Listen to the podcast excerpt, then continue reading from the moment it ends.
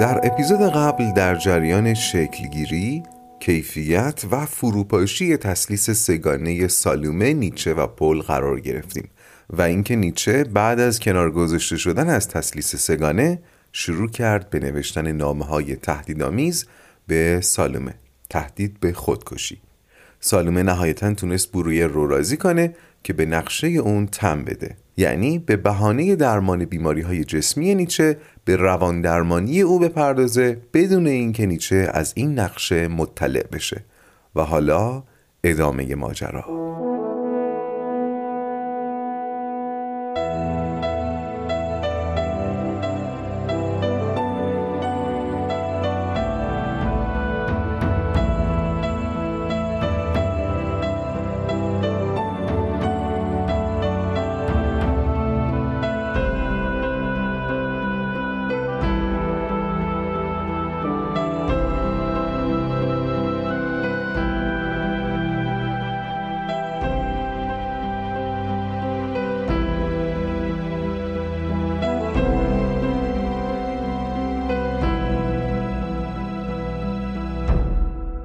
سالومه که از دفتر برویر خارج شد. برویر لب پنجره رفت تا رفتنش رو ببینه. سالومه که سوار کالسکه دور شد. برویر سرش رو یه جوری تکون داد انگار که می‌خواد فکر و خیالای مربوط به سالومه رو از کلش بریزه بیرون. بعد هم مریض بعدی رو ورود داد.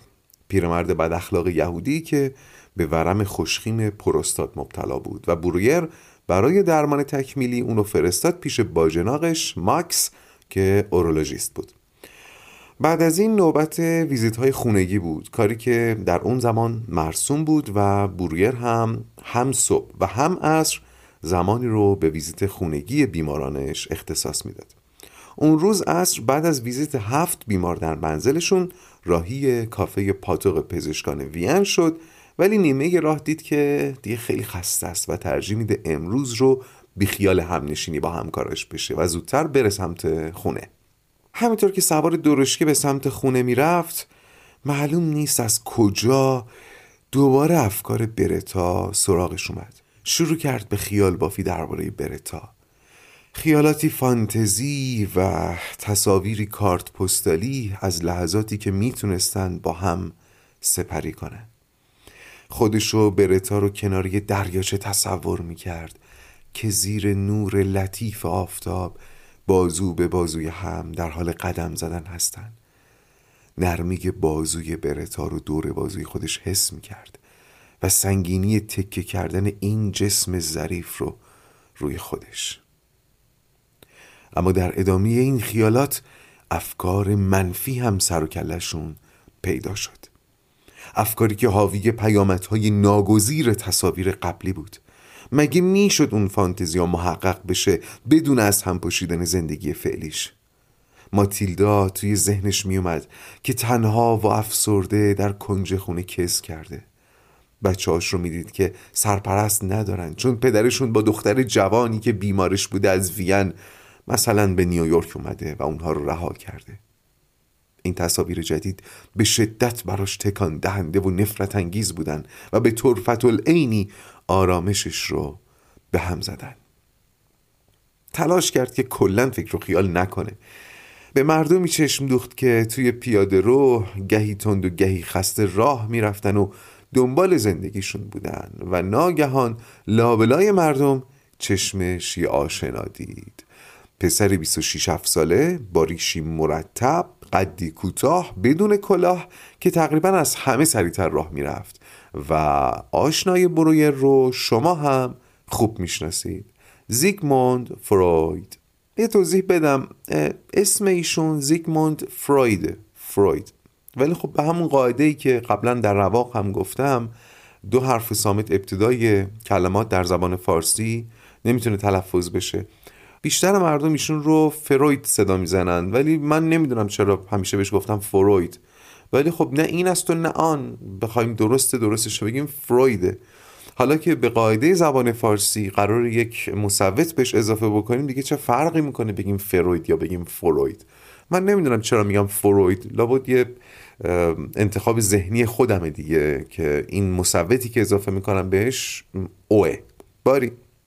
فروید در اون زمان پزشک جوانی بود که درسش تازه تموم شده بود و حالا در شرف انتخابهای بعدی زندگیش بود. مثلا اینکه تخصص بخونه یا بره تو کار پژوهش بره تدریس کنه ازدواج کنه خلاصه در چنین مقطعی از زندگیش بود. چند سال پیش فروید دانشجوی برویر بود و بعد از اون رابطه خوبی با هم پیدا کردن. مخصوصا چون برویر رو یاد برادر کوچیکترش مینداخت که چند سال پیش فوت کرده بود. به خاطر همین بهش حس برادری داشت و از بین شاگرداش نزدیکترینشون به برویر همین فروید شد.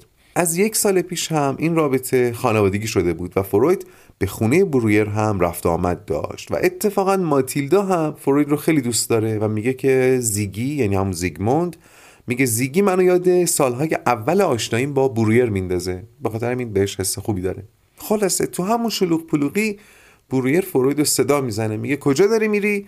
میگه یه خانم زیبا و مهربون منو به صرف شام دعوت کرده خونشون البته الان متوجه شدم که آقای خونه اصلا نمی‌دونسته. بله. اصلا داشته می‌رفته خونه برویر اینا. سوار میشه و با همراهی خونه میشن و توی راه شروع می‌کنن به گپ زدن و از روزی که پشت سر گذاشتن میگن.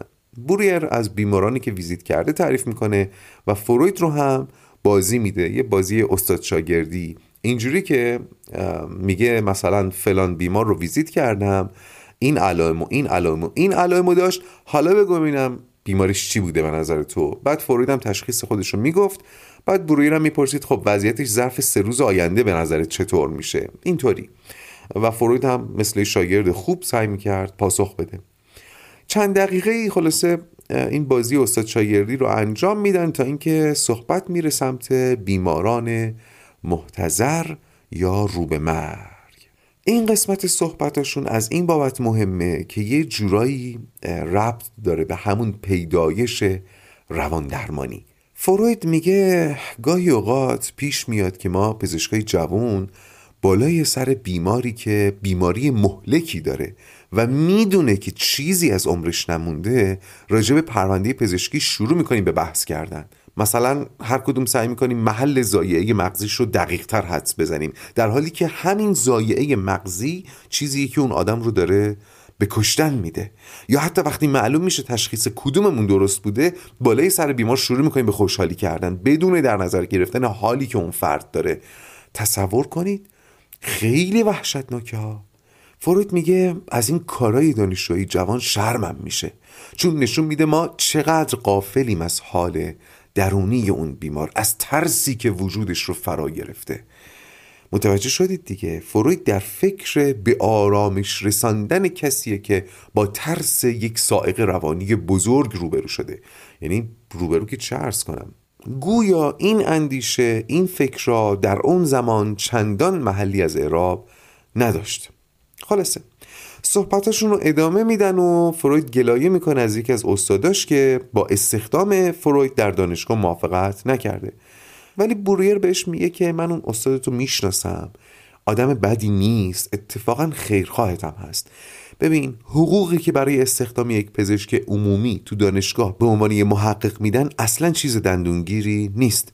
این کار مال پولداراست که فقط دنبال اعتبارشن. تو هم نیاز به پول بیشتری داری هم استعدادت اینقدر زیاده که حیفه اینقدر سری دست از ادامه تحصیل برداری. به نظر من هر چیز زودتر تکلیف تو. با تخصصی که می‌خوای بخونی روشن کن بعد دنبال یه همسر باش که جهیزیه زیادی داشته باشه. توضیح بدم. منظورش اینه که از یه خانواده ثروتمند دختر بگیر. چرا؟ چون اون زمان گویا اهالی علم و فرهنگ و هنر این امتیاز رو داشتن که بتونن با دختری از طبقه اقتصادی خیلی بالاتر از خودشون ازدواج کنن و با اشراف پیوند برقرار کنن. و از این راه از دقدقه مالی فاصله بگیرن یه جورایی برای اون خانواده ثروتمند هم این وصلت ها اعتبار معنوی و فرهنگی به همراه داشته. این کاری بود که اتفاقا خود برویر هم کرده بود دیگه. قبلا اشاره کرده بودم. خودش آدم متوسط الحال و متوسط المالی بود ولی خانواده همسرش خیلی ثروتمندتر از خودش بودن و سالها با حمایت اونها اصلا زندگی کرده بودن. خلاصه به فروید هم میگه توی این وانفسا از این فرصتی که داری استفاده کن. و البته این در حالیه که فروید چند وقت پیش اصلا نامزد کرده بوده. ولی خب بوریر با حسی شبیه برادر بزرگتر از این بابت ناراحت بود. می‌گفت اولا ازدواج برای تو زوده چون راه پیشرفت تو صد می‌کنه. مضافن اینکه دختر جهیزیه نداره. صحبت که به اینجا می‌رسه بوریر شروع می‌کنه به نصیحت کردن زیگموند جوان. میگه ببین همونطور که نذاشتن رشته های لوکس پزشکی رو بخونی احتمالا برای استخدامم اذیتت می‌کنن. تو دانشگاه هم نمی‌تونی راحت درس بدی. طبیعتا در آینده برای پول درآوردن کار سختی پیش روته. چرا؟ چون تو هم مثل من یهودی هستی و در جامعه اروپا برای ما جا تنگه. منم وقتی همسن تو بودم همین مشکلاتو داشتم. هم باید به کمتر راضی بشی و همین که زودتر راه تو پیدا کنی. فروید اینجا به حرف میاد و اولین اشاره ها رو به اهدافی که در سر داشته می‌کنه. میگه ببین پزشکی اون چیزی نیست که من بخوام تا آخر عمر بهش عمل کنم. زندگی تو رو دارم می‌بینم ها. با اینکه خیلی برات احترام قائلم ولی این زندگی نیست که من بخوام واسه خودم تا آخر عمر در نظر بگیرم. اگه تا اینجا هم اومدم به خاطر اینه که حس می‌کنم بخشی از راهی که باید برم از پزشکی میگذره. ولی می‌دونم که به زودی زود راه هم از پزشکی جدا میشه. می‌بینید چه بینشی داشته نسبت به آینده خودش؟ اصلا میگن فروید از سنین خیلی پایین. یه ایمانی داشته به اینکه اومده تا تاریخ رو از یه جایی ورق بزنه. که حالا من واردش نمیشم ولی در زندگی نامش می‌تونید سراغ بگیرید این قضیه رو. در حین همین صحبت ها برویر یاد برادر سالومه میفته با خودش میگه شاید فروید اونو بشناسه. سراغ آقای ینیا رو از فروید می‌گیره ولی خب فروید نمیشناسدش می‌پرسه قضیه چیه؟ بوریر هم میگه امروز خواهر ایشون به دیدن من اومد و با هم ملاقات عجیبی داشتیم. این جمله رو میگه و دیگه درشکه به خونه برویر می‌رسه و قرار می‌ذارن شرح این ملاقات عجیب رو به بعد موکول کنن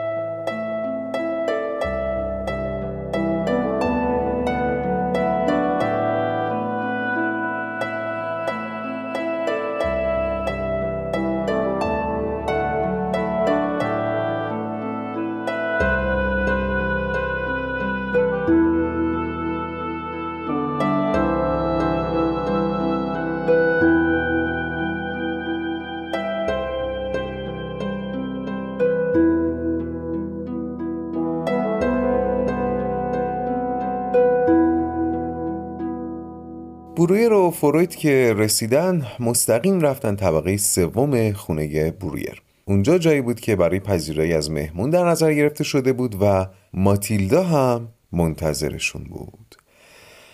اما ماتیلدا زنی سی و شش ساله با وقار با پوستی صاف و بینی قلمی و چشمایی آبی خاکستری موهایی پرپشت و بلوطی رنگ و اندامی باریک و کشیده که سخت می‌شد باور کرد. همین چند ماه پیش پنجمین بچهش هم به دنیا آورده.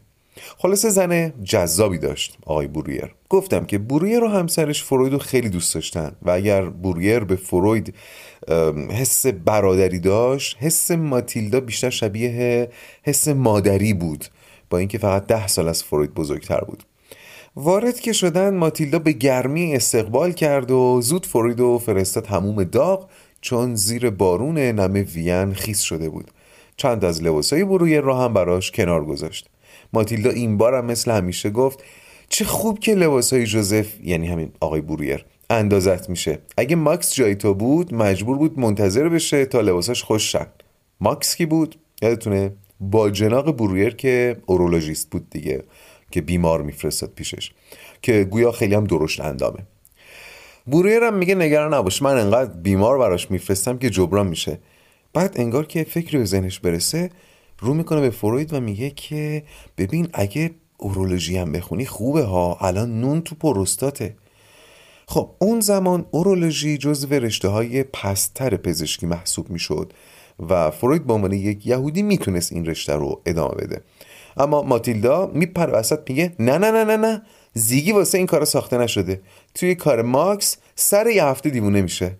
حالا تمام این حرفا رو دارن توی رخکن همون می‌زنن. بوریر زودتر میاد بیرون که بره لباس عوض کنه ولی یه لحظه برمیگرده. یه چیزی بگه که همون لحظه میشنوه ماتیلدا. داره با فروید آروم حرف می‌زنه و میگه می‌بینی؟ به ندرت با من حرف می‌زنه ها. بوریر که این صحنه رو می‌بینه منقلب میشه. اینکه همسرش اینطور دردمندانه دنبال همدمی میگرده تا از بیمهری شوهرش باش درد دل کنه مثل تیر رفت تو قلبش. ماتیلدا راست میگه. ماتیلدای بیچاره. من صبح می‌زنم بیرون شب خسته و کوفته برمیگردم در حالی که ذهنم هنوز درگیر کار و از اون بدتر برتاس خب اینم زنه می‌فهمه. می‌فهمه ای جای کار میلنگه. ولی صبوری می‌کنه. اما تا کی؟ بچه ها هم کم بوده پدر رو احساس می‌کنن. نشونش هم این که تا فروید از در میاد تو از سر کولش بالا میرن. حتی بچه چند ماه همون هم به دیدن فروید بیشتر از دیدن من عکس عمل نشون میده. تمام مدت حمام فروید بوریر توی همین فکرها بود و وقتی فروید بیرون اومد بوریر باز هم متوجه شد که حتی این دقایق رو هم صرف گپ و خوشوبش با زنش نکرده.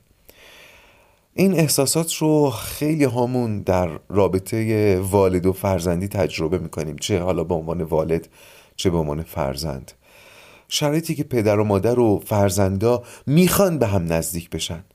قصه رابطه رو می‌خورن ولی کنار هم ساکت میشینن و به همین کمبود فکر می‌کنن. ولی از اصلاح عاجزن خلاصه قرار میشه برن شام رو توی کتابخونه برویر بخورن که بچه ها مزاحمشون نشن. ماتیلدا که شام مختصر وینی رو میاره برویر بهش میگه تو هم پیش ما بمون. ولی ماتیلدا میگه نه شاید بخواین خصوصی صحبت کنیم بوریر مذبوحانه میگه نه ما حرفی نداریم که تو نامحرمش باشی. ولی ماتیلدا باز تفره میره. بوریر میاد بازوشو می‌گیره میگه خب مگه از کم دیدن من گلایه نداری؟ الانم که من اصرار می‌کنم اینجوری انکار می‌کنی فرار می‌کنی. بیا دیگه. ماتیلدا که اینو شنید گفت باشه پس شما شامتون رو بخورین. من میرم با شیرنی و چای میام. همینطور که ماتیلدا داره از اتاق بیرون میره و در رو پشت سرش میبنده بوریر بازم متوجه نگاه معنادار ماتیلدا به فروید میشه. با این معنی که می‌بینی زندگی ما رو می‌بینی به کجا رسیده. می‌بینی چه وضعی داریم. بوریر اینجا بیشتر به حال فروید فکر می‌کنه که ای بابا پسر 26 7 ساله مردم چه گیری افتاده. شده محرم اسرار و سنگ صبور یه زن و شوهر سرد که باهاشون رو دروایستی هم داره. یه شام و یه چایی بهش میدیم مغزشو می‌خوریم. شامو می‌خورن و کمی درباره کتاب حرف می‌زنن و فروید به بوریر میگه خیلی خسته به نظر میایی نمی‌خوای بخوابی؟ بوریر میگه نه اینقدر خستم که اصلا خوابم نمی‌بره. از فروید که پنهون نیست از شما چه پنهون که بوریر مدتیه که یه خواب ترسناک و تکرار شونده رو می‌بینه و واسه فروید هم تعریفش کرده فروید میگه دیشب باز هم کابوسه رو دیدی؟ و بوریر میگه آره اما کابوس چی بوده؟ کابوس از این قرار بود که بوریر توی خونه نشسته بود که یهو می‌بینه زمین زیر پاش شروع می‌کنه به لرزیدن با حول و ولا را میفته که از خونه بیاد بیرون و در اون لحظه که داره می‌زنه بیرون به فکر پیدا کردن برتاست. انگار نگران اونه. البته این قسمتش رو به فروید نگفته. میگه برای پیدا کردن یه نفر میام بیرون.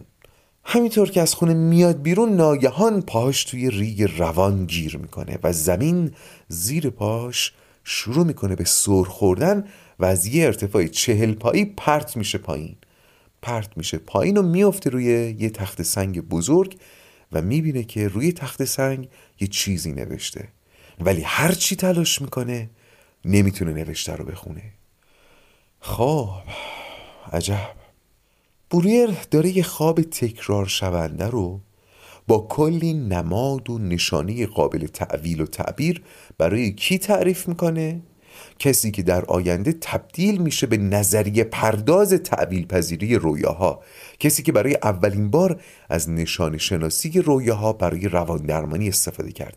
کسی که رویا رو دریچه ورود به ناخداگاه معرفی کرد. فروید که از شنیدن این خواب اونم برای چندمین بار باز هم به هیجان اومده میگه ببین این خواب نمی‌تونه بیمعنی باشه. اگه نظر منو بخوای این خواب یه کلید رمزگشایی داره کلیدش هم همون نوشته که روی تخت سنگه. ولی حالا بگو ببینم از کجا می‌دونی که اون ارتفاعی که ازش سقوط می‌کنی چهل پاس؟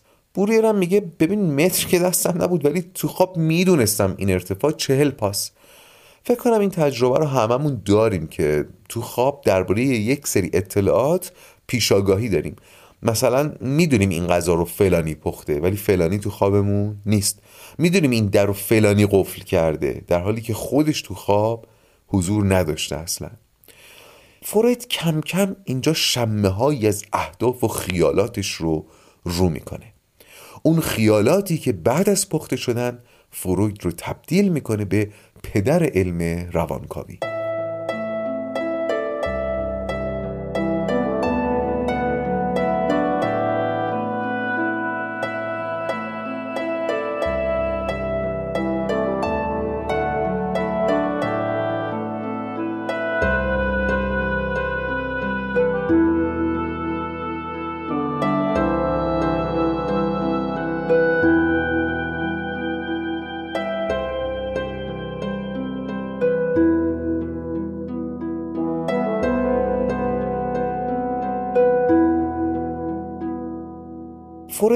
کم کم اینجا شمه های از اهداف و خیالاتش رو رو می‌کنه.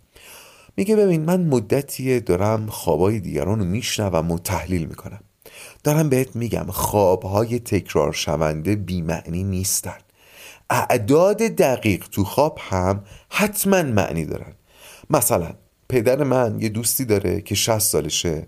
ولی عاشق خواهر مارتا شده. مارتا کیه؟ مارتا همون نامزد فرویده همون نامزدی که برویر انتخابش رو صلاح نمی‌دونست. می‌گفت این جهاز نداره به اندازه کافی. میگه خلاصه این دوست 60 ساله پدر من عاشق دوست مارتا شده و با اینکه سنشون به هم نمی‌خوره فعلا ماجرا داره خوب پیش میره. چند وقت پیشم که برای تولد 60 سالگی ایشون جمع شده بودیم ایشون برای من خوابی رو تعریف کرد از این قرار.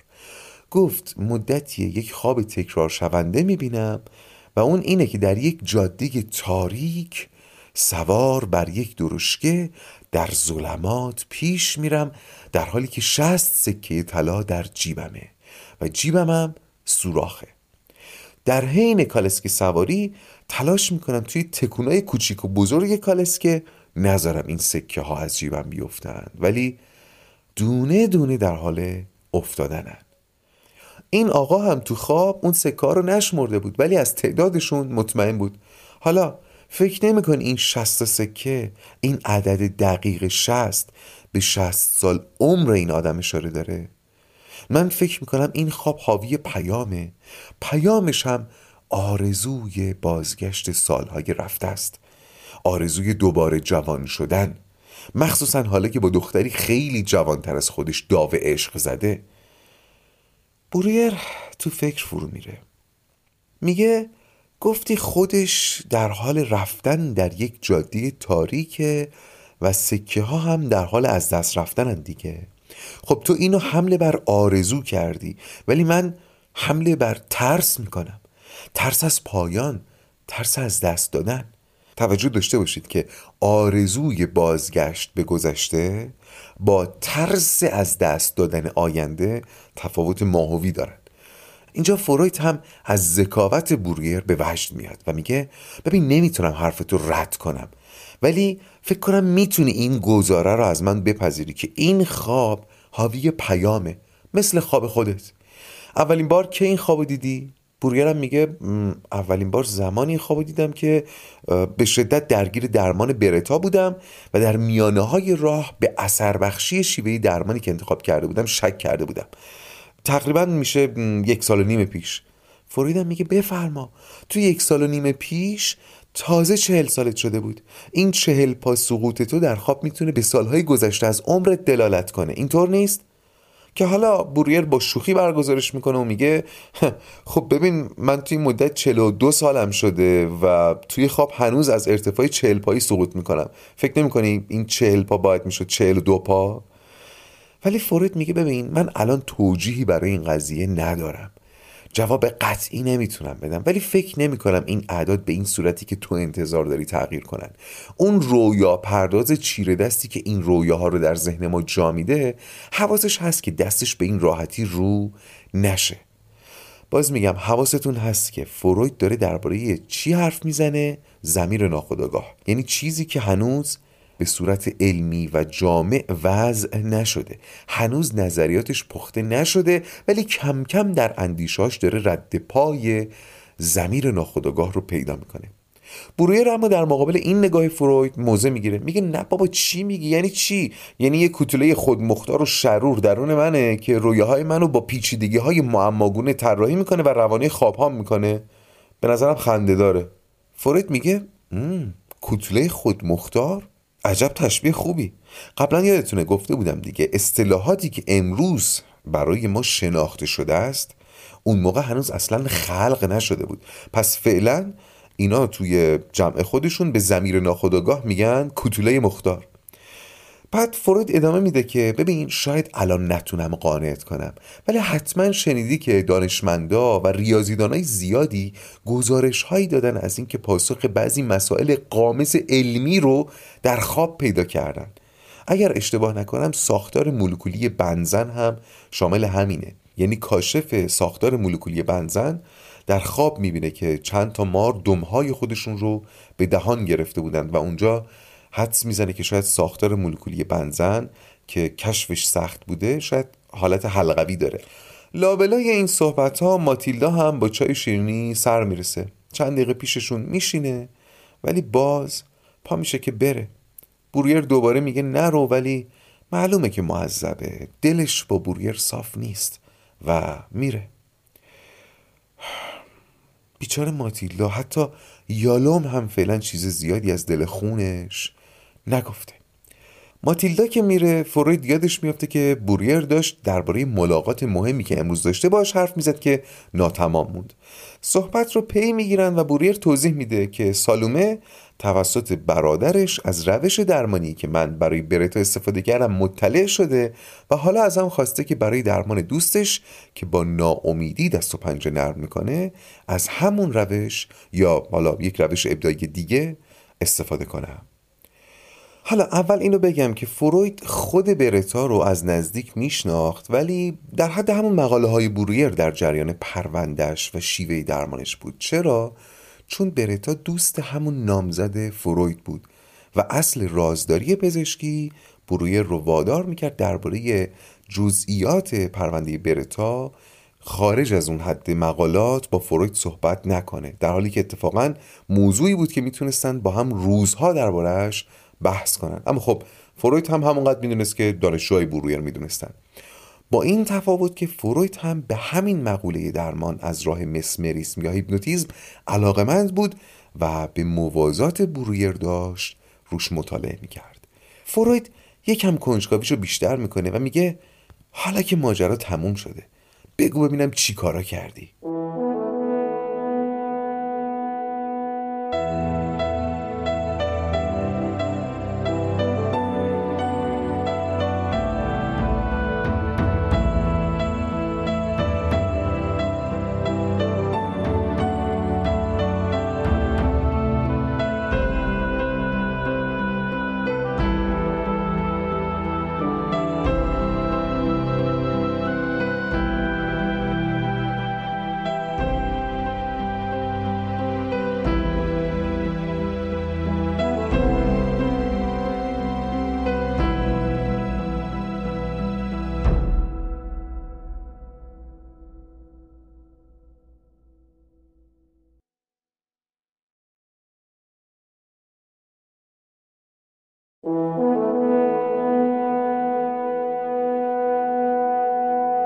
قسمت قبل شنیدیم که سالومه تمام اسرار آشنایی و دوستیش با نیچه رو برای برویر تعریف کرد تکلیف تسلیس سگانه رو معلوم کرد نقشش رو با برویر نهایی کرد و قبل از اینکه بره چند جمله جادویی هم در گوش برویر زمزمه کرد.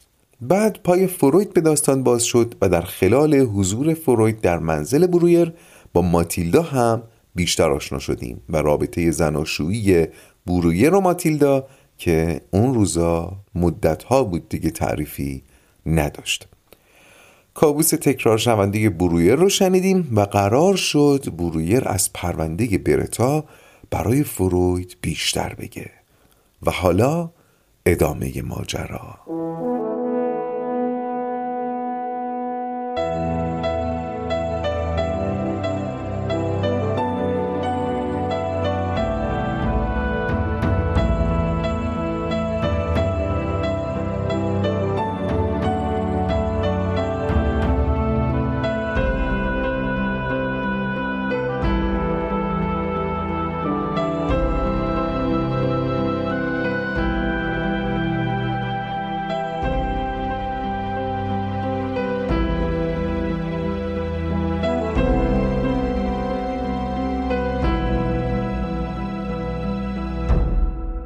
خب خب خب. اینجا ما قرار تازه با زوایای جدیدی از ماجرای برتا و نقشش در زندگی برویر و خانوادهش آشنا بشیم. پس خوب گوش کنید. یکی این که ماتیلدا از یه جایی به بعد نسبت به برتا حساس شده بود. یعنی اون شم زنانش بو برده بوده. و قدغن می‌کنه که اصلا اسم برتا رو جلوش نیارن. تازه وقتی این موزگیری رو می‌کرده فروید هم اونجا حاضر بوده. یعنی این موزگیری تند و چکشی رو جلوی فروید بیان می‌کنه. در ضمن علا رقم اون تعریف ها و همدردی هایی که با ماتیلدا کرده بودم و احتمالا شما هم باش همدردی کرده بودین اینم بگم که توی این قضیه ماتیلدا اصلا رازدار نبود و همه جا درباره برتا و تنفری که بهش داشت حرف می‌زده و می‌گفته که متنفرم از اینکه شوهرم داره این دختر رو درمان می‌کنه. خب از این طریق خدا می‌دونه که چه فشاری روی برویر وارد کرده دیگه نمیشه منکر شد. اما نقطه اوج ماجراهای برتا خیلی عجیب بود. برتا یک شب در حالتی هزیانی و پریشان با علایم زایمان در بستر میفته و یک زایمان کاذب انجام میده. یعنی تمام ویژگی های روانی و جسمی زایمان رو از خودش بروز میده. این زایمان کاذب یک پدیده نسبتا شناخته شده است. خلاصه بعد از این زایمان کاذب اعلام می‌کنه که این بچه که زاییده شده بچه دکتر برویره. اون لحظه برویر بالای سر برتا حاضر بود و علاوه بر تعجب و ترسی که سراغش اومده بود فقط داشت با خودش فکر می‌کرد که خدا رو شکر ماتیلدا اینجا نیست که این صحنه رو ببینه. بله خدا رو شکر ماتیلدا نبود ولی بعدا خانمای دیگه که اونجا بودن به گوشش رسوندن و اونجا بود که دیگه ماتیلدا اتمام حجت کرد و گفت بدون معطلی درمان برتا باید متوقف بشه. حالا بوریر داشت اینا رو واسه فروید می‌گفت ولی نمی‌دونست که ماتیلدا قبلا براش گفته یا نه. کلا چون ماجرا درباره برتا بود و کسی واقعا نمی‌دونست که بورگر تمایلات شهوانی و عاطفی شدیدی نسبت به برتا داره وقتی درباره برتا حرف می‌زد خیلی مواظب بود. کلماتش رو با احتیاط انتخاب می‌کرد و اینها. علاوه بر این هواشی پرونده برویر خود مورد برتا رو هم شرح داد. علائم بیماریش رو شرح داد برای فروید. اینکه تمام علائم هیستریا رو داشت. هیستریا رو یادمونه دیگه. همون بیماری روانتنی که ناشی از سرکوب هیجان هاست و زخم های روحی هستند که نمود جسمی پیدا می‌کنن. حالا در مورد برتا علائمی مثل اختلالات حسی حرکتی، انقباز ازولانی، ناشنوایی، توهم، فراموشی، فوبیا، ناتوانی در تکلم و قص الهازا یکی از تظاهرات عجیب بیماری برتا که برویر برای فروید تشریح کرد و توضیح داد این بود که بعضی صبحها که بیدار می‌شد نمی‌تونست آلمانی حرف بزنه ولی انگلیسی می‌تونست در حالی که اهل وین بود و زبانشون آلمانی بود. یه مورد عجیب دیگه که بروز می‌داد این بود که بخشی از خداگاهش در زمان حال بود بخشی دیگهش در یک سال پیش سیر می‌کرد. اینو چطور فهمیدن؟ اینطوری که یادداشتای یک سال پیشش رو مادرش پیدا کرد و دید که بعضی از اتفاقاتی که دربارشون حرف می‌زنه دقیقا یک سال پیش افتاده. مثلا فرض کنیم میومد می‌گفت مامان اون لباس صورتیه رو که داده بودیم بدوزن رفتی بگیری؟ در حالی که یک سال پیش این کارو کرده بودن. یا مثلا یهو میومد می‌گفت فلانی کی می‌رسه پس؟ در حالی که فلانی قرار نبود برسه. ولی یک سال پیش این موقع فلانی قرار بوده برسه. عجیبه نه؟ یه نکته دیگه این که دردهای شدید در عضلات صورتش باعث شده بود که مجبور بشن بهش مورفین بزنن و اصلا به مورفین اعتیاد پیدا کرده بود. فروید همه اینا رو گوش کرد ولی تا حرفای برویر تموم شد با هیجان گفت خب اینا رو با مسمریس نرمان کردی؟ یعنی همش ذهنش اونجا بود. بوریر توضیح داد که اولش می‌خواستم با مسمریس تمام کار رو پیش ببرم. ولی وقتی خود برتا رو دیدم متوجه شدم آدم خلاقیه دختر باهوشیه. پس با هم به روشی ابداعی رسیدیم که مسمریسم هم بخشیش بود. من اوایل هر روز به دیدن برتا می‌رفتم و هر روز خدا هم این آدم برانگیخته بود. حالا یا عصبانی بود یا ترسیده بود یا غمگین بود یا هیجانهای دیگه. میشستم باش حرف می‌زدم و ازش می‌خواستم که درباره منشأ برانگیختگیش برام حرف بزنه گوش کنید وقتی که مفصل درباره اون منشأ حرف می‌زد و حرف می‌زد و حرف می‌زد حالش بهتر می‌شد. من به این نتیجه رسیدم که وجود آدمی هم مثل لوله بخاری به مرور دوده می‌گیره و نیاز به دوده پاک کنی داره و راه این دوده گیری هم حرف زدنه. فروید تمام مدت با چشمای گرد و گوشای تیز داشت به برویر و حرفاش توجه می‌کرد. انگار داشت حرفایی رو میشنید که مدتها تو سر خودش وول خورده بودن. پس برویر رو تشویق می‌کنه که به حرفاش ادامه بده. برویر هم میگه که خلاصه ما فهمیدیم که این علائم که برتا داره و ظاهرا علائم جسمانی در واقع منشأ روانی داره و اگر بگردیم و اون منشأ رو پیدا کنیم همین که پیداش بکنیم بخش زیادی از مشکل حل شده. بخش زیادی از علائم از بین میره. فروید باز همونجوری با هیجان میگه خب یه مثال می‌زنیم. بوریر میگه مثلا یه مدت برتا دچار هیدروفوبیا شده بود. یعنی از آب میترسید. کسی که هیدروفوبیا داره نه همون می‌تونه بره نه آب حتی می‌تونه بخوره از بارون میترسه. تشنه هم که بشه میوه می‌خوره. خلاصه برتا دچار هیدروفوبیا شده بود. بعد که کلی با زحمت بردمش تو اون حالت مسمریسم و هیپنوتیزم در همون حالت تدایی آزاد که هرچی تو سرش میرزه بیرون تعریف کرد که چند روز پیش من با پرستار خونه کار داشتم رفتم اتاقش که پیداش کنم دیدم سگش داره از لیوان صاحبش آب می‌خوره و یهو دچار اشمعزاز شدید شدم. تمام جونم چندش شد. بورگر می‌فهمه که این هیدروفوبیا از اون چندش ناشی شده.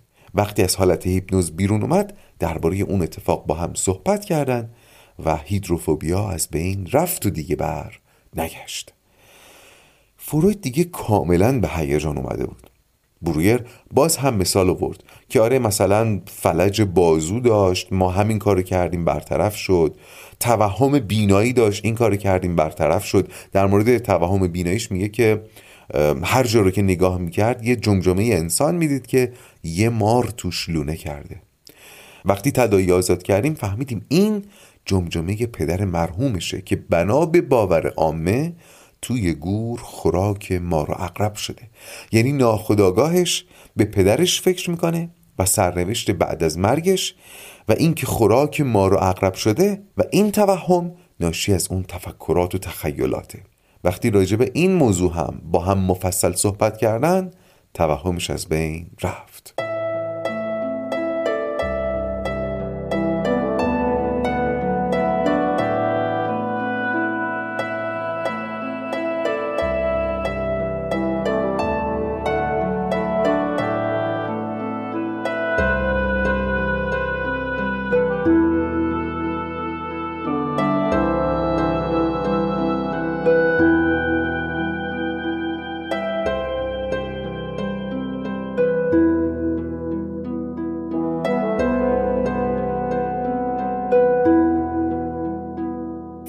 میگه بابا تو خیلی کار بزرگی کردی.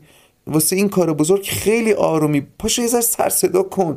مجله ها رو خبر کن. سخنرانی بذار. بذار بفهمن چی کار کردی. ولی بورویر میگه اولا وضعیت زندگی من رو که می‌بینی. ماتیلدا همین الانشم از بیتوجهی من شاکیه. این چیزی که تو میگی یعنی همین نیمچه حضوری هم که تو خونه دارم باید بیخیالش بشم. از اون گذشته سوژه تحقیقات هم خط قرمز ماتیلداست واقعا ترجیح میدم از خیر اعتبار این تحقیقات بگذرم ولی دوباره آتیش به خونه زندگیم نیفته. تو که از وضعیت زندگی من باخبری. در ضمن تو که غریبه نیستی. بعد از اینکه ماتیلدا درمان برتا رو ممنوع کرد من مجبور شدم در حالی که چیز زیادی به درمان قطعی نمونده بود بفرستمش به یه آسایشگاه. حالا درست آسایشگاهش آبرومنده ولی به هر حال آسایشگاه دیگه. خبر دارم که حال برتا اصلا خوب نیست و خیلی از علائمش برگشته و خلاصه این پرونده سرانجام خوبی نداشته که بخوام تو بوق و کرنا بکنمش. اینجا دیگه چون پای ماتیلدا وسط میاد و فروید ماتیلدا رو هم دوست خودش می‌دونست دیگه خیلی وارد بحث نشد. گفت من باید برم در ضمن ماجرای اون خانومی رو که اومد پیش تا برای دوستش وقت بگیره تعریف نکردی. اولا فکر کرده بود که دوست این خانوم هم قاعدتا باید یه خانوم باشه دیگه. بروی روشنش کرد که نه دوستش یه آقاست و خب توی فرهنگ اون زمان دوستی اینجوری این دوست معمولی مرسوم نبوده. خلاصه میگه دوستش یه آقاست و مشکلش مثل برتا هیستریا نیست. مشکلش ناامیدیه و افکار خودکشی داره.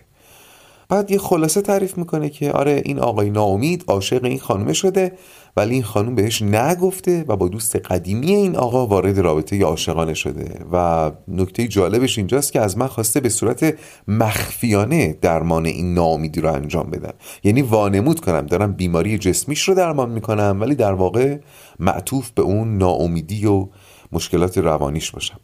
فروید میگه ولی این کار اصلا شودنی نیست به نظرم داری وقت تو هدر می‌کنی. چرا قبول کردی؟ بوریر هم صادقانه میگه که اگه سالومه رو ببینی می‌فهمی چرا نمیشه بهش نگفت. البته یه جوری میگه که منظور اون زیبایی زنانش نیست. منظور اون گستاخی و اون محکم بودنشه. یه ذره هم درباره علائم و شرایط نیشه با هم حرف می‌زنن. باز مثل همون کاری که توی کالسکه کردن. یعنی اینجوری که بوریر بعضی علائم نیچه رو برای فروید میگه و ازش می‌خواد که تشخیصش رو بگه. یه جورایی باز میرن تو همون جایگاه استاد و شاگردی. بعد بوریر میگه ببین تجربه به من میگه بیماری که از این پزشک به اون پزشک میره و نتیجه نمی‌گیره چند تا بیماری داره. فروید هم همچنان هیجان زده است ولی فکرش بیشتر سمت بعد روانی درمانه. می‌پرسه خب ببین وقتی بیمار بیماری خودش رو قبول نداره منظورش بیماری روانیه. چی کار می‌خوای بکنی؟ بوریر هم میگه ببین من چند تا ترفند خودم یاد گرفتم طی این سالها. خب بوریر درسته که یه دونه پرونده روان درمانی برای خودش قائله ولی یه بخشی از درمانش همیشه بعد روانی داشته و به خاطر همین بوده که تونسته یهو یه پرونده سنگین روانی رو حل بکنه. این که میگه به یه سری چیزا رسیدم اشاره به یک سبقه و سابقه طولانی داره. فقط منظورش برتا نیست.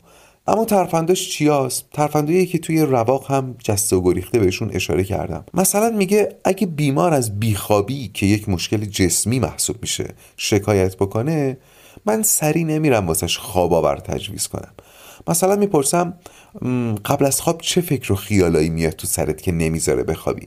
ببینید این سوال و جوابش خود به خود و کم کم به دنیای درونی و ساحت روانی مراجع راه پیدا می‌کنه دیگه. قابل درکه یا مثلا اگر از فلان علائم جسمی شکایت کنه ازش می‌پرسم این علائم این دردها آیا شده اونقدر اذیتت کنه که از زندگی سیر بشی؟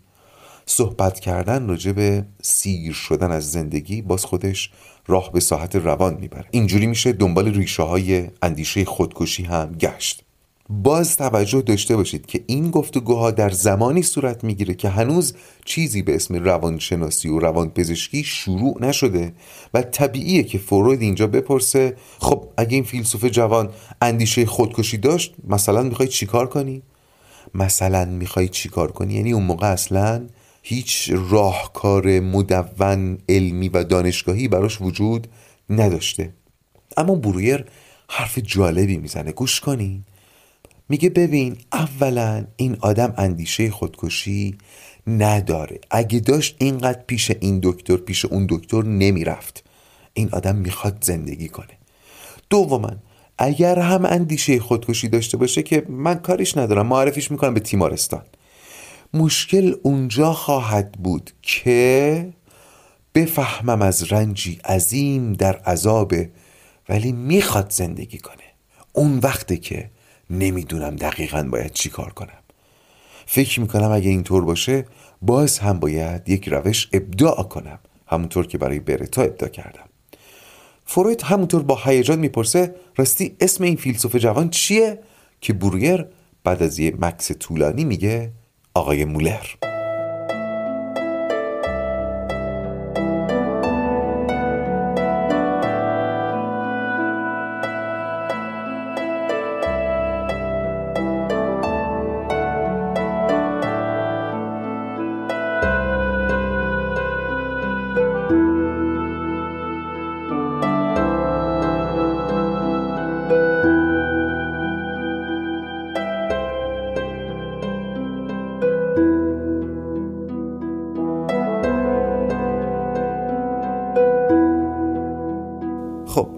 الان داستان رو از دو هفته که بعد روایت می‌کنیم. دو هفته بعد از ملاقات دوم برویر با سالومه. همون روزی که فروید رو هم دید و در خونش با هم حسابی گپ زدن. برویر توی دفترش نشسته و نامه اخیر سالومه رو مرور می‌کنه. این سومین نامه سالومه است. سالومه نوشته که یکی از دوستان مشترکش با نیچه که پزشکم هست حاضر شده توی نقشه ما کمکمون کنه. از یه هفته پیش که این نامه جدید به دست بوروی رسیده بود هزار بار خونده بودش. نقشه ما؟ ما؟ همینطور که داشت به لفظ ما فکر می‌کرد توی آینه به خودش نگاه کرد. موهای سفیدی رو دید که به تازگی از سر و ریشش سر در آوردن. خودشو موهاشو برانداز کرد. نشانه های گذر عمر بیشتر و بیشتر در صورتش پیدا شده بود و منزجرش می‌کردن همیشه وقتی توی آینه به خودش نگاه می‌کرد می‌تونست سراغ جوزف 16 ساله رو از عمق چشماش بگیره. وقتی جوزف 16 ساله رو ته چشمش می‌دید بهش چشمک می‌زد. اما اون روز خبری از جوزف 16 ساله نبود. اون روز توی چشماش تو عمق چشماش پدرش رو دید. پدرش ده سال پیش در سن دو سالگی فوت کرده بود.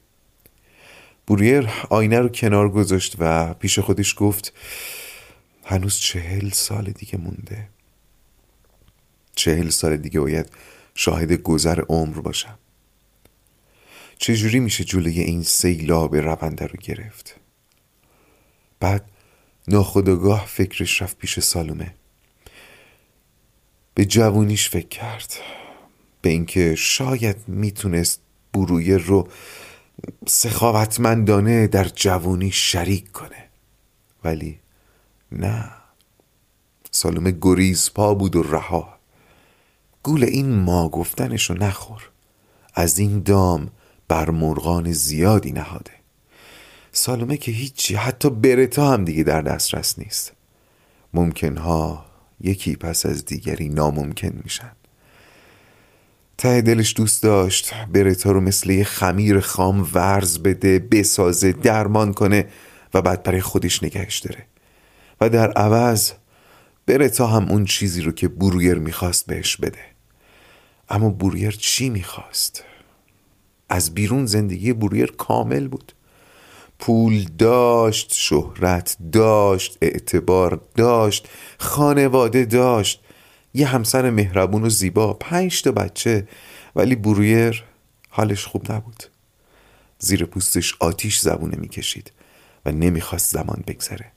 نمی‌خواست زمان بگذره و اینکه نمی‌دونست چی می‌خواد این ترس از گذر زمان رو بیشتر و بیشتر می‌کرد. داخل پرانتز احتمالا مخاطبان رواق متوجه هستند که بوریر در زمینه آرزو کردن عاجز مونده. بوریر غرق در این افکار بود که منشیش خانم بکر وارد شد. زنی میان سال با موهای جوگندمی که بوریر حتی اسم کوچیکش را هم نمی‌دونست. اونقدر در نقش منشی فرو رفته بود که تا حالا حتی یک گفتگوی خودمونی هم بینشون رد و بدل نشده بود. بوریر نمی‌تونست تصور کنه که خانم بکر هم مثلا مثل بقیه پیکنیک میره یا تو هموم آواز می‌خونه یا می‌تونه جوک تعریف کنه. باری اما خانم بکر اومده بود تا خبر لحظه موعود رو بده. نیچه رسید. ای بزرگ موندنی ای طلای دار روز سایه گستر رو تنه از گذشته تا هنوز. ای صدات صدای نور تو شب پوسیدنی ای سخاوت غمت بهترین بوسیدنی.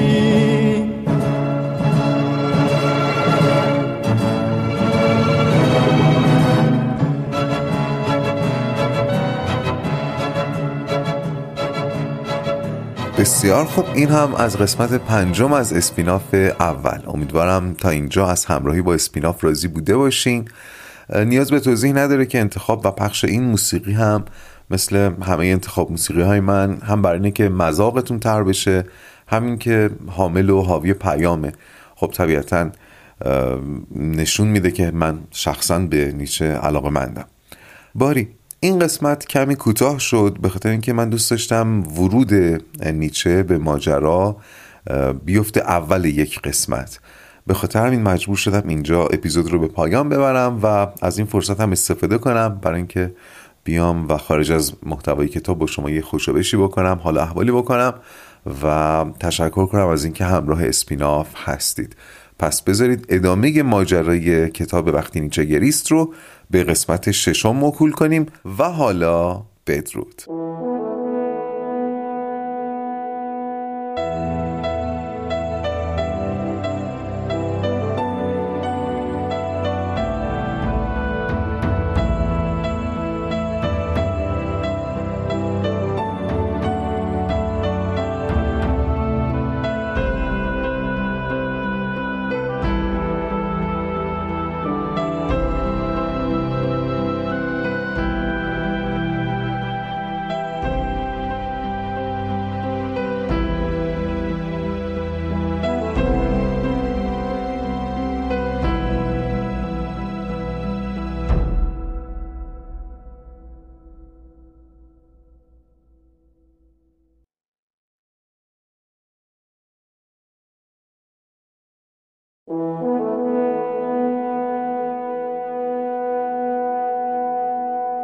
در قسمت قبل شنیدیم که برویر در صحبت با فروید به ابعاد جدید و پیچیده ای از پرونده برتا اشاره کرد. با دقدقه های وجودی برویر آشنا شدیم و رسیدیم به روز موعود روزی که قرار بود نیچه برای اولین بار به مطب برویر بیاد.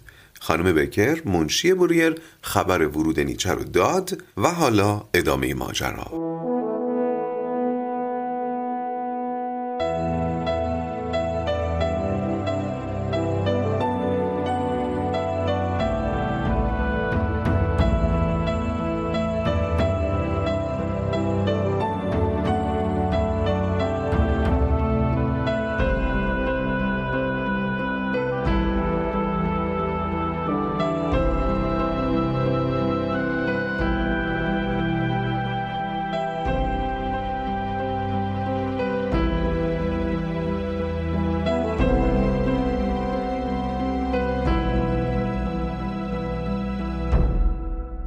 روی ذکاوت خانم بکر حساب می‌کرد. به خاطر همین ازش پرسید چه جور آدمیه؟ خانم بکر گفت رفتار نجیب زاده ها رو داره ولی ظاهرشون رو نه. خجالتی متواضع معدب متفاوت با خیلی از نجیب زاده ها. مثلا اون خانم روس که چند وقت پیش اینجا بود. منظوری سالوم است دیگه. برداشت بورویر هم از نامه نیچه همین بود. توی نامه ای که برای بورویر نوشته بود تا اطلاع بده داره میاد پیشش کمال احترام و فروتنی رو رعایت کرده بود. درست برعکس نامه های سالومه که انقدر لحنشون آمرانه بود که یادمونه هم حرس بورویر رو در می آورد هم به خندش مینداخت بوریر همینطور که منتظر بود تا نیچه وارد بشه توی آخرین لحظات دید که اون دوتا کتاب نیچه که سالومه داده بود تا مطالعهشون کنه و با اندیشه های نیچه آشنا بشه. اونا روی میز همینجوری ولو افتادن. کتابایی که سالومه کلی تاکید کرده بود اگه نیچه به فهم برویر داردشون حتما به کل ماجرا شک می‌کنه و نقشه هاشون نقشه براب میشه. توی همون لحظات کوتاه برویر به ذهنش خطور کرد که همچین بیدقتی از من بعیده. فکر کرد ممکنه نیروی از درونش دست به این خرابکاری زده باشه. نیرویی که در اون روزگار هنوز نه میشناختنش و نه اسمی براش داشتن اما ما امروز به نام ناخداگاه میشناسیمش. پس فهمیدین چی شد؟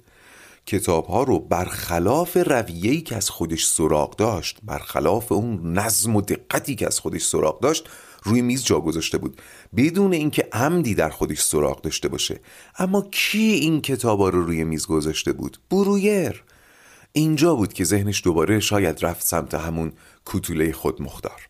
من این قسمت پادکست رو که داشتم آماده می کردم یاد خاطری افتادم که همزمان با اولین مطالعه من از این کتاب یکی از دخترای فامیلمون با من درد دل می‌کرد مبنی بر اینکه در محل کارش آقایون زیاد باهاش صحبت می‌کنن یا به تعبیر آمیانه خودمون باهاش لاس می‌زنن. اول باید برگردیم یکم عقبتر در مورد این خاطره. اینکه ایشون قبلا خیلی تلاش کرده بود تا بتونه یک کار پیدا بکنه. چرا؟ برای اینکه در محیط خونه بهش خیلی سخت می‌گرفتن. خیلی آزادیاش رو محدود می‌کردن و فکر می‌کرد برای اینکه بتونه این آزادی ها رو به دست بیاره باید بره سر کار. خلاصه با کلی گشتن و سفارش و اینور بسپر و اونور بسپر یه کار پیدا کرد در اتاق کنترل یک فروشگاه. یعنی جایی که دوربین های مدار بسته به اونجا وصل میشن و پر مونیتور ایشون باید نظارت بکنه. بعد از اینکه ایشون رفت سر کار خیلی خوشحال بود از اینکه بالاخره کاری پیدا کرده و بله احتمالا بخشی از آزادی های خودش رو تونست به دست بیاره. محدودیتاش کمتر شد. ولی کم کم ابراز نارضایتی از محل کارش هم آغاز شد. تحت چه عنوان؟ اینکه همکاران مرد با من لاس می‌زنن. وقتی داشت این موضوع رو با من مطرح می‌کرد من لابلای صحبتاش فهمیدم که ایشون از نظر قانونی اصلا باید در اتاق کنترل رو از تو قفل کنه و کسی اصلا حق نداره وارد اتاق بشه. وسط صحبتش متوقفش کردم و گفتم خب چرا در قفل نمی کنی؟ و با سکوت ایشون مواجه شدم. سری رفتم این قسمت کتاب رو آوردم و نشونش دادم. گفتم در تو هم نیروی هست که تو رو ترغیب می‌کنه به قفل نکردن در. تو از این که اون مردها با تو لاس بزنن منفعتی می‌بری. البته اصلا منظورم اون جمله معروف و منحوس کرمز خود درخته نیستا گوش کنید. منفعتی که ایشون از قفل نکردن در میبرده حالا طبق یک تحلیل می‌تونه این باشه. من دارم یک فرض رو مطرح می‌کنم. ایشون از اینکه در خونه با محدودیت های مواجه بوده احساس نارضایتی می‌کرده و فکر می‌کرده با رفتن سر کار این نارضایتی به رضایت بدل میشه. بعد از اینکه میره سر کار می‌بینه باز هم رضایت زندگی تغییر چندانی نمی‌کنه. چرا؟ ما می‌دونیم دیگه رضایت از زندگی به این چیزها ربطی نداره. رضایت از زندگی یک چیز درونیه باید یک چیزی درون آدم تغییر بکنه. ولی ایشون نسبتش می‌داده به یک چیز بیرونی. خلاصه وقتی سر کار میره می‌بینه که باز هم از زندگی تغییر چندانی نمی‌کنه. حالا به خواست خودش نمی‌تونه کار رو ترک کنه چون این مستلزم تصمیم گرفتنه و ایشون آمادگی تصمیم گرفتن رو نداره چرخه بهبود رو طی نکرده.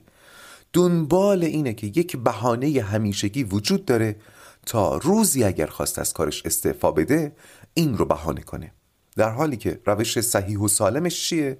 اینکه کار رو به نحو احسن انجام بده با رعایت موازین حرفه‌ای انجام بده یه جوری که کمتر آزار ببینه انجام بده و روزی اگر خواست بیاد بیرون خودش تصمیم بگیره بیاد بیرون. بگه خودم خواستم بیام بیرون. نه که چون با من زیاد لاس می‌زدن اومدم بیرون. متوجه شدین؟ و نکته دیگه این که ما اینجا داریم درباره مسئولیت ایشون صحبت می‌کنیم دیگه. باز برای اینکه ذهنتون نره سمت اینکه خدای نکرده من دارم میگم کرم از خود درخته. اگر راجع به اون همکار مرد هم صحبت می‌کردیم می‌گفتم که خب اون خانوم در قفله می‌کنه تو چرا میری تو؟ مسئولیت اینجا یا اکنونی هر کس رو فقط معطوف به خودش باید بررسی بکنیم. می‌گفتم پس برویر یه لحظه شک کرد که یک کتوله مختار درون او هست که می‌خواد این نقشه نقش براب بشه و این کتاب ها رو انداخته روی میز. درباره این خرابکاری های ناخداگاه در رواق هم به پیشبینی خود برآورنده اشاره کرده بودم دیگه. اینجوری که خداگاه ما یه پیشبینی می‌کنه و ناخداگاه ما تلاش می‌کنه اونو برآورده کنه. مثلا آقای پیشبینی می‌کنه که همسرش مثل مثلا اکس پنج سال پیشش یک دختر بیاتف است یک زن بیاتف است. و ناخداگاهش شروع می‌کنه به انجام کارهایی که این خانم سوق داده بشه سمت بیاتفگی و این پیشبینی درست از آب در بیاد. پس تا الان دو نمونهش آشنا شدیم دیگه. یکی اینکه خداگاه ما یک چیزی رو می‌خواد یا یک چیزی رو نمی‌خواد و ناخداگاهمون میره سمت اینکه اونو برآورده کنه و دیگر اینکه خداگاه ما یک پیش بینی می‌کنه و ناخداگاهمون میره سمت اینکه اون رو محقق کنه. باری اینجا هم خداگاه برویر آرزو می‌کرد یه جوری از این قائل خلاص بشه و حدس می‌زد ناخداگاهش با این احمال کاری دنبال برآورده کردن این خواسته است. خلاصه همزمان که نیچه از در وارد شد و برویر جلوی پاش بلند شد کتابا رو سر داد تو کشو و امیدوار بود نیچه شک نکرده باشه. با اینکه عکس نیچه رو دیده بود و سالومه هم خیلی دربارش صحبت کرده بود نیچه با تصویر ذهنی برویر تفاوت داشت. حتی با نیچه که پشت قلم و کاغذ نشسته و در کتابهاش متبلور شده هم متفاوت بود. خیلی آروم و معدب بود. همونطور که خانم بکر گفته بود نسبتا قد بلند لاغر ولی در این حال بابونیه به نظر می رسید لباس های دموده تقریبا کهنه به تن داشت ولی تمیز موهاش شونه شده بود و صورتش اصلاح شده ولی امان از سیبیلش. سیبیل پرپشتی که مثل آبشار جاری شده بود زیر لب پایینش و برویر توی همون لحظات داشت فکر می‌کرد این چجوری شیرین خامه ای می‌خوره. دست که دادن برویر از بیجون بودن دست نیچه تعجب کرد. در اصطلاح میگن دستش ماهی مرده است. ماهی مرده میده دستت وقتی با دست میده. بعد از گپ و تعارف نشستن و برویر برای اینکه خودش رو بر اوضاع مسلط کنه شروع کرد به برانداز کردن نیچه. کلش از حالت طبیعی کمی بزرگتر بود و پیشونی برجستش حالت نبوغامیزی داشت. اما چشماش. سالومه درباره چشماش چی گفته بود؟ گویی به گوهر پنهان درون می نگرد. اینو واقعا راست می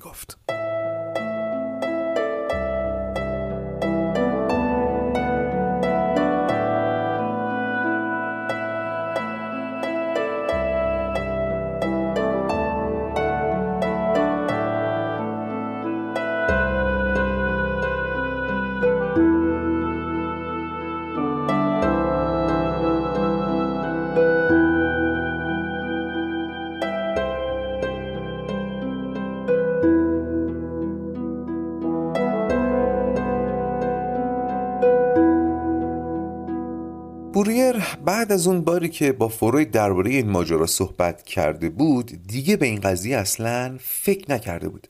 سبک سنگینش نکرده بود. و شاید این احمال و کمکاری هم باز کار ناخداگاهش بوده باشه. ولی الان و درست در وسط میدان باز به عاقلانه بودن این نقشه شک کرده بود و نمی‌دونست دقیقا وسط این ماجرا چی کار می‌کنه. ولی هر چی که بود زیر سر سالومه بود. همه رو از گور اون بلند می شد اول این فیلسوف مفلوک بعدشم منو افسون کرده و حالا ما دوتا را مثل دوتا ابله روبروی هم نشونده در حالی که مطمئنم همین الان داره یه جای دیگه آتیش میسوزونه. قبل از اینکه این افکار به کلی از جلسه دورش کنن به خودش اومد و گفت مردی که روبروی من نشسته بیمار منه و اینجا هم قلعه من. پس سر صحبت رو با سفر باز کرد. سفر چطور بود پروفسور؟ تا وین راحت اومدین نیچه هم همطور که شق و نشسته بود گفت بد نبود. من که همش تو سفرم.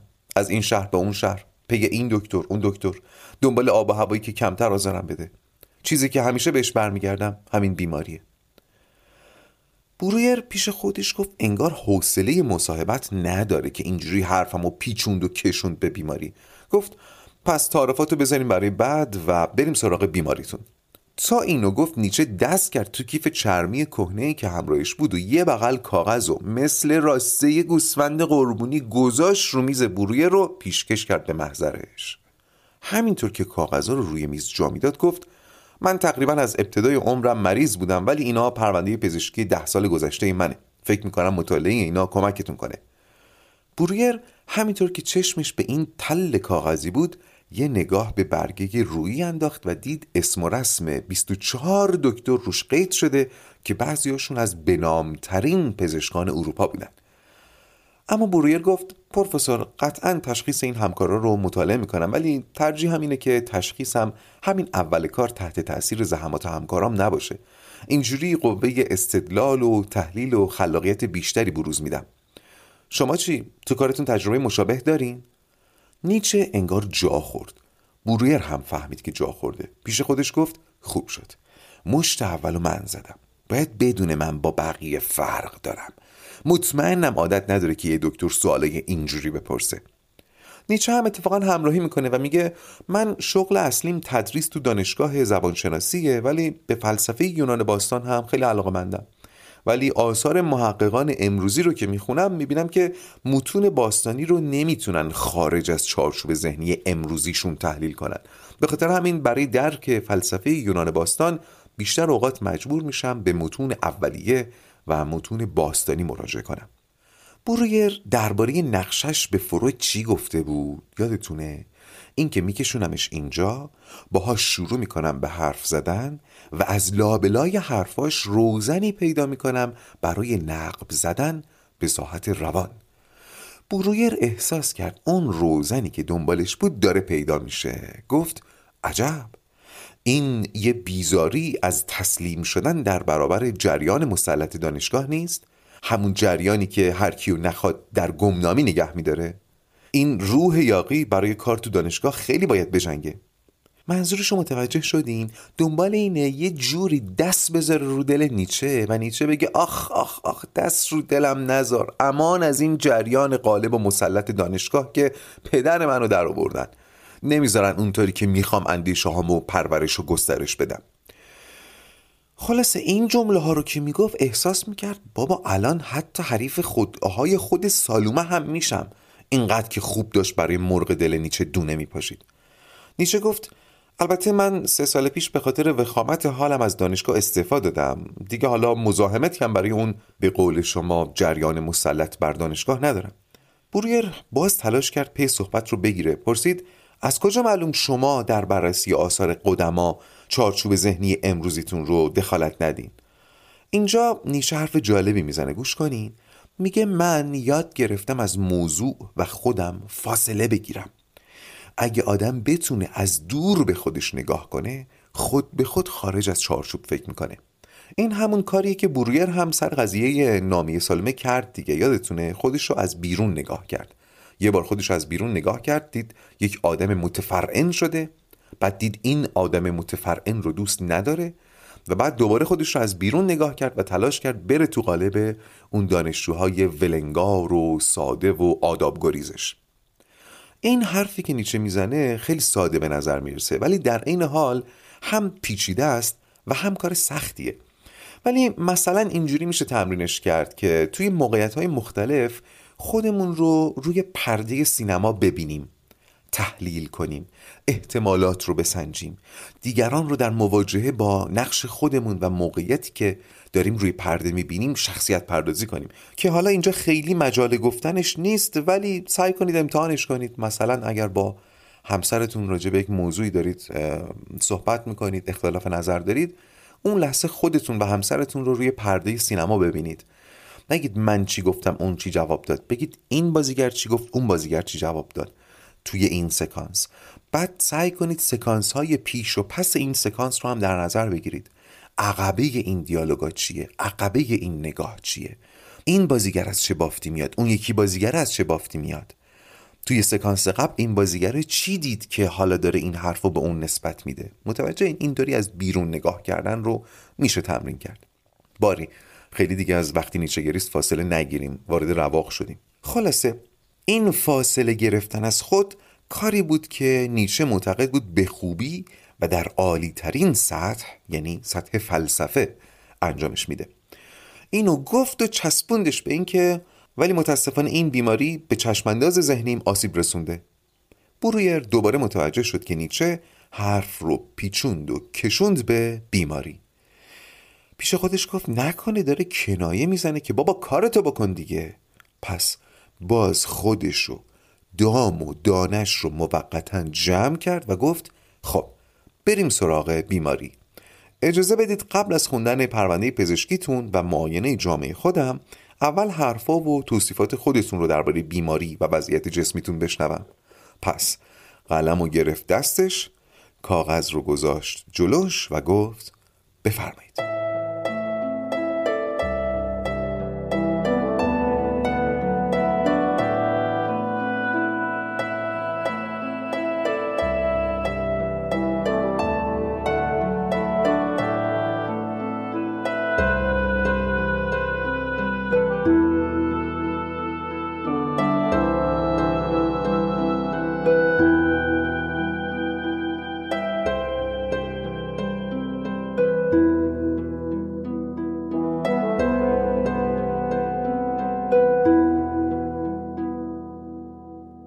که برویر از نیچه خواست از بیماریش یا بیماریهاش بگه نیچه مثل بلبل شروع کرد به چهچه زدن.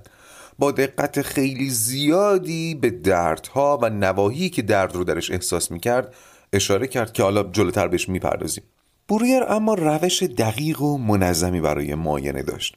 سوالاتش رو از بالا شروع می‌کرد میمد پایین. یعنی اول از سر و گوش و چشم و بویایی و چشایی می‌پرسید. بعد گردن و سینه و شکم و دستگاه تناسلی و سیستم دفع و خلاصه کاملا ترتیب مدار و دقیق. بعدش نوبت به تاریخچه بیماری های خودش و خانوادش رسید و سبک زندگیش. و نیچه بعد از هر سوال دقیق و موشکافانه برویر سری به نشانی قدردانی تکون می‌داد و دوباره چهچه می‌زد. برویر به این فکر کرد که این تسلط بر بازگو کردن مشکلات و پاسخ به سوالات برویر یا به خاطر تجربه زیادش در معاینه شدنه یا از نبوغ سخنوریش ناشی میشه. اما برگردیم به اون سری که نیچه به نشانی قدردانی تکون می‌داد.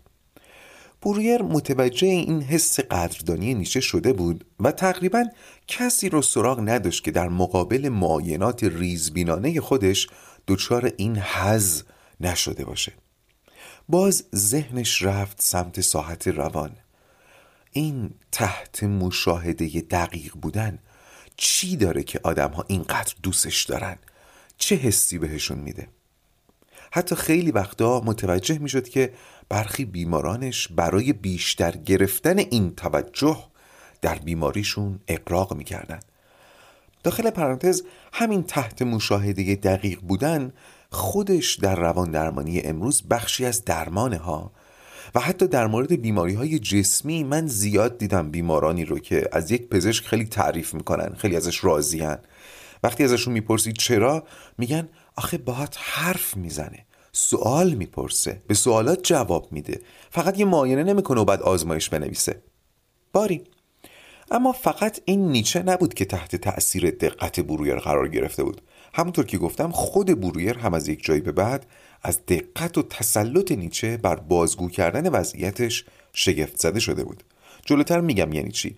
ولی فعلا برای اینکه بفهمید چقدر حال نیچه وخیم بوده مروری بر دردها و امراضش بکنیم.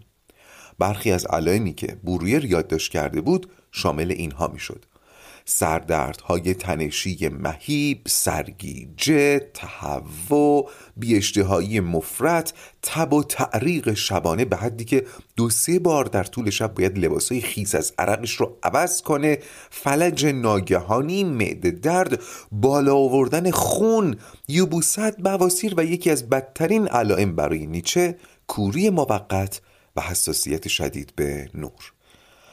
میونه تمام این علائمی که نیچه با دقت و تفصیل شرحشون می‌داد برویر دنبال اون روزنی بود که بتونه ازش به ساحت روان ورود کنه و بالاخره نیچه به چیزی اشاره کرد که می‌شد ازش وارد شد.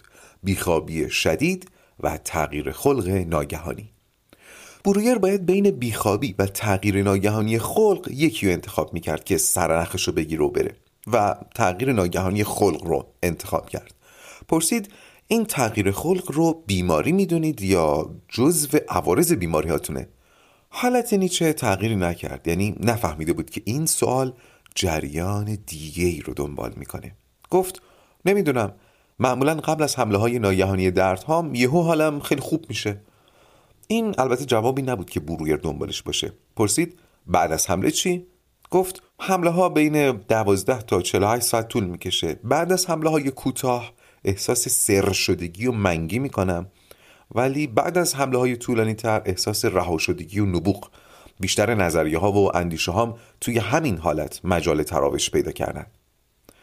خب این بخش دوم هم خیلی به درد برویر نمی‌خورد ولی سر شدگی و منگی رو باز می‌شد پی گرفت. هرچند نیچه دیگه مثل قبل در گزارش دادن سخاوتمند نبود. برای اینکه رشته سوال پاره نشه برویر پرسید خب اون سر شدگی و منگی چقدر طول می‌کشه؟ نیشه گفت کم. برویر پیش خودش گفت نه به اون اولش که اونجوری چه چه می‌زدی نه اینجوری که باید به زور از دهن طرف بکشم بیرون. خب بگو دیگه. تصمیم گرفت یه قدم جلوتر بیاد و مستقیمتر سوال بپرسه ولی همچنان با احتیاط. پرسید افسردگی چی؟ چقدر احتمال داره در این رفت آمدها و تغییر خلقها افسردگی سراغتون اومده باشه؟ جواب نیچه و از اون مهمتر لحنش برویر رو آچمز کرد. اینطوری جواب داد. خب افسردگی سراغ کی نمیاد؟ منم دوره های سیاه تو زندگیم داشتم ولی من بیدی نیستم که به این بادا بلرزم. اینا رو که می‌گفت یه لبخند مقرور روی لبش بود که برای اولین بار برویر رو با اون نیچهی که پشت کتاباش نشسته مواجه کرد.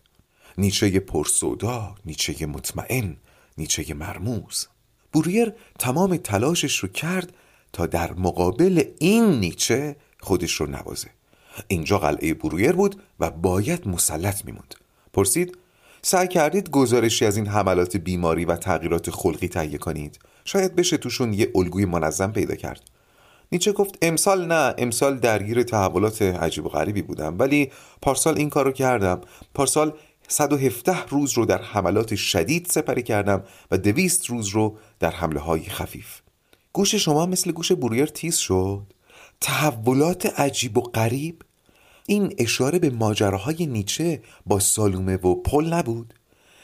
اینجا برویر نزدیک بود انان از کف بده و بره سراغ سوال درباره این تحولات عجیب و غریب ولی یادش افتاد که بابا این بینوا همین الان گفت 317 روز در سال رو در فلاکت قوت خورده و باید باش همدردی کنه.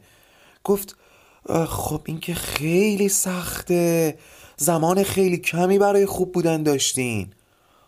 انگار خمیر نیچه کم کم داشت آماده می شد با پریشونی و کمی هم اشتیاق گفت وقتی سالهای اخیر رو مرور می‌کنم به ندرت دوره هایی وجود داشته که من دو هفته پشت سرم حالم خوب بوده باشه.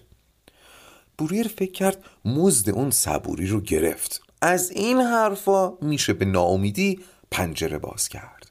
گفت فکر می‌کنم من یا هر کس دیگه ای جای شما بودیم از زندگی ناامید می‌شدیم. نیچه اما حالتش تغییر کرد. تکیه داد و گفت شاید برای خیلی اینطوری باشه ولی برای من نه. من یه وجود مادی دارم و یه وجود غیر مادی این بیماری ها شاید بتونن جسمم و زمین گیر کنن ولی دستشون به ساحت بالاتر نمی‌رسه. من زندگی رو جور دیگه ای می‌بینم. من برای زیستن چرایی دارم که باعث میشه چگونگیش رو درک کنم.